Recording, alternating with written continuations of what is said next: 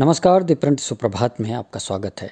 मैं शिव पांडे, आज पढ़ रहा हूँ कृष्ण मुरारी की रिपोर्ट, जिसमें वो फिरोज़ाबाद के कांच की चूड़ियों के घटते बिज़नेस के बारे में बता रहे हैं। राष्ट्रीय राजधानी दिल्ली से करीब 200 किलोमीटर दूर फिरोज़ाबाद की इमामबाड़ा चूड़ी मंडी में चौवन वर्षीय गुलाम मोहम्मद ग्राहकों का इंतज़ार कर रहे हैं।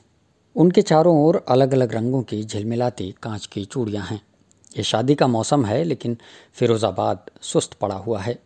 यहाँ ज़्यादा कुछ हलचल नहीं दिख रही। दोपहर के बाद दिन का दूसरा पहर शुरू होने के बाद भी गुलाम मोहम्मद जैसे चूड़ी व्यापारी अपनी दुकानों के अंदर बैठे हुए लगभग खाली सड़क पर ताकते रहते हैं और दुकान बंद होने तक ऐसे ही घंटों समय बिताते हैं। गुलाम मोहम्मद कहते हैं कि एक समय था जब इमामबाड़ा से रसूलपुरा तक का इलाका ख़रीदारों से गुलजार रहता था। यहाँ से गुजरना मुश्किल था, लेकिन अब यह अधिकतर खाली रहता है। इससे आपको इस चूड़ी उद्योग की स्थिति के बारे में काफ़ी कुछ पता चल जाएगा। कांच नगरी और सुहाग शहर के नाम से मशहूर पश्चिमी उत्तर प्रदेश का यह छोटा सा औद्योगिक शहर एक बड़ी चुनौती का सामना कर रहा है। इसका 200 साल पुराना कांच चूड़ी उद्योग, जो कभी इसका गौरव था, अब अपने अस्तित्व के लिए लड़ाई लड़ रहा है। यहाँ की 120 चूड़ी बनाने वाली यूनिट्स में से केवल 50 ही वर्तमान में कार्यरत हैं। बाकी या तो रखरखाव के लिए बंद कर दी गई हैं। या पूरी तरह से समाप्त हो गई हैं। कुछ को तो ज़्यादा कमाई वाले बोतल बनाने वाले व्यवसाय में भी तब्दील कर दिया गया है। तो आखिर फिरोज़ाबाद के प्रसिद्ध चूड़ी उद्योग के साथ क्या परेशानी है? द प्रिंट ने जिन अर्थशास्त्रियों, फैक्ट्री मालिकों और उद्योग विशेषज्ञों से बात की, उनके अनुसार इसके कई कारण हैं। जिसमें फ़ैशन के बदलते रुझान और कांच की चूड़ियों की घटती मांग से लेकर 2016 की नोटबंदी और प्राकृतिक गैस की बढ़ती कीमत जैसी सरकारी नीतियाँ शामिल हैं। उद्योग की समस्याएँ इसलिए और बढ़ गई हैं क्योंकि ये शहर ताज ट्रेपीजियम जोन में आता है। इमामबाड़ा चूड़ी मंडी के पास सौभाग्य ग्लास इंडस्ट्रीज़ के मैनेजर पचपन वर्षीय जमील खान दिप्रिंट को बताते हैं कि व्यवसाय ठीक नहीं चल रहा है। वो कहते हैं कि ये फैक्ट्री 50 वर्षों से कांच की चूड़ियाँ बना रही है, लेकिन अब केवल आधी क्षमता पर ही इसे काम करना पड़ रहा है। खान कहते हैं कि पिछले दो तीन सालों में स्थिति और ख़राब हो गई है। इस साल बिल्कुल भी मांग नहीं है और किसी भी सरकार ने हमारे लिए कुछ नहीं किया। हालाँकि कांच उद्योगपति और निर्वाचन क्षेत्र से भारतीय जनता पार्टी के उम्मीदवार ठाकुर विश्वदीप सिंह ने फिरोजाबाद के कांच उद्योग के लिए एक अलग घोषणा पत्र का वादा किया है। विश्वदीप सिंह ने दिप्रिंट को बताया कि मैं हर दिन इन समस्याओं से जूझ रहा हूँ और इनसे अच्छी तरह से वाकिफ़ हूँ। अगर मैं जीत गया तो मैं उन्हें ठीक कर दूँगा। हालाँकि अर्थशास्त्रियों का मानना है कि यह कहना जितना आसान है, करना उतना ही कठिन है। बढ़ते ऑटोमेशन की वजह से फिरोज़ाबाद का श्रम सघन ग्लास उद्योग अन्य ग्लास बनाने वाले बाज़ारों के साथ प्रतिस्पर्धा नहीं कर सकता है।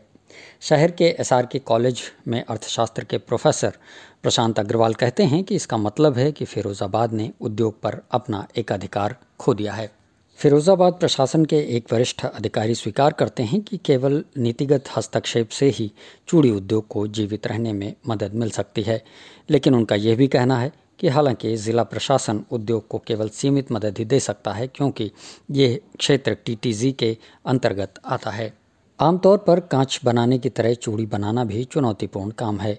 रेत, सोडा और रसायनों के मिश्रण को मिट्टी की भट्टी में डाला जाता है और 1200 डिग्री सेल्सियस पर पिघलाया जाता है। इससे पिघले हुए कांच का एक गोला बनता है, जिसे बाद में बाहर निकाला जाता है और चूड़ियाँ बनाने में मदद करने के लिए पीट कर इसे कोन का रूप दिया जाता है। यह प्रक्रिया काफ़ी टाइम टेकिंग होता है, जिसमें सिर्फ़ कांच को पिघलाने में ही 12 से 15 घंटे का समय लग जाता है।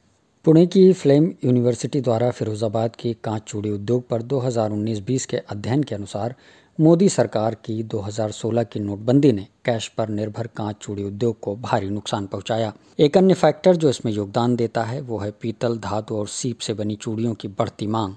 सौभाग्य फैक्ट्री में काम करने वाले मोहम्मद अलकाब कहते हैं कि भारतीय परंपरा में चूड़ियों का हमेशा से बहुत महत्व रहा है। इसे शादियों से जोड़ा गया है, यही कारण है कि यह उद्योग आज भी जीवित है, लेकिन समय बदल गया है और कांच की चूड़ियों में रुचि कम हो गई है। गौरतलब है कि जहाँ कांच की चूड़ियों की मांग में गिरावट आई है, वहीं राजस्थान और दिल्ली से पीतल और धातु की चूड़ियों की मांग अधिक है। परिणाम स्वरूप व्यापारियों ने भी इनका अधिक स्टॉक रखना शुरू कर दिया है।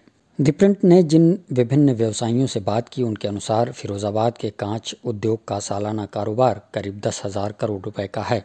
इसमें चूड़ी का कारोबार करीब एक हज़ार करोड़ रुपए का होने का अनुमान है। उन्नीस सौ छियानवे तक अधिकांश चूड़ी बनाने वाली इकाइयाँ उत्पादन के लिए कोयले का उपयोग करती थीं, लेकिन उस वर्ष ताजमहल पर प्रदूषण के प्रभाव से चिंतित सुप्रीम कोर्ट ने एक आदेश पारित करके न केवल विनिर्माण इकाइयों में किसी भी वृद्धि पर रोक लगा दी, बल्कि मौजूदा उद्योग को प्राकृतिक गैस पर स्थानांतरित करने के लिए भी कहा। शहर के व्यवसायियों के मुताबिक इस आदेश का कांच उद्योग पर अमिट असर पड़ा।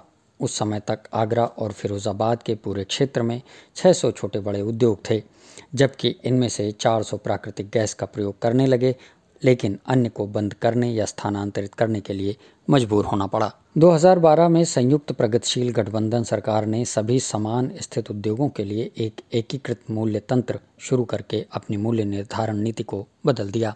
कांच चूड़ी उद्योग के लिए इस मूल्य परिवर्तन का मतलब था कि प्राकृतिक गैस और भी महँगी हो गई। एआईजीएफ अध्यक्ष अग्रवाल कहते हैं कि चूड़ी उद्योग गैस की कीमतों में वृद्धि से बहुत प्रभावित हुई और इसे सहन नहीं कर सकी। 2015 से कई लोग बोतल बनाने वाली इकाइयों में परिवर्तित हो गए, जो यहाँ का पारंपरिक काम नहीं है। दो मई को फिरोजाबाद में अपने भाषण में उत्तर प्रदेश के मुख्यमंत्री योगी आदित्यनाथ ने दावा किया कि उनकी सरकार की नीतियों ने क्षेत्र के उद्योग को नई ऊंचाइयों पर पहुँचाया है। उन्होंने कहा कि आज फिरोजाबाद अपने काम के लिए दुनिया में जाना जाता है, लेकिन फैक्ट्री मालिक और अधिक चाहते हैं। क्वालिटी ग्लास वर्क्स के मालिक संजय अग्रवाल ने दिप्रंट को बताया कि यहाँ के उद्योगपति अपने अधिकारों के लिए लड़ने की स्थिति में नहीं हैं, क्योंकि कई प्रतिबंध हैं जो उन्हें अपना कारोबार बढ़ाने से रोकते हैं। फिरोज़ाबाद की सबसे पुरानी चूड़ी फैक्ट्रियों में से एक Nadar box and company glass work के प्रबंधक मोहम्मद सैफ इससे सहमत नहीं हैं। वो कहते हैं कि काम अब वैसा नहीं रहा जैसा पहले हुआ करता था। फैक्ट्री चलाना अब आसान काम नहीं है। कच्चा माल महँगा हो रहा है। परिचालन लागत कई गुना बढ़ गई है, लेकिन बाज़ार में मांग नहीं है। अर्थशास्त्री प्रशांत अग्रवाल की तरह फिरोजाबाद व्यापार मंडल के अध्यक्ष वी एस गुप्ता भी चूड़ी उद्योग की स्थिति के लिए इनोवेशन की कमी को जिम्मेदार मानते हैं। गुप्ता जो चूड़ी व्यवसाय से भी जुड़े हैं, वो दिप्रिंट को बताते हैं कि ये हमेशा से एक असंगठित क्षेत्र रहा है। उनका कहना है कि हालाँकि यहाँ के मज़दूर काफ़ी कुशल हैं और अपना काम अच्छी तरह जानते हैं, फिर भी वे पारंपरिक तरीके से ही काम करते हैं। कोई इनोवेशन नहीं किया गया है।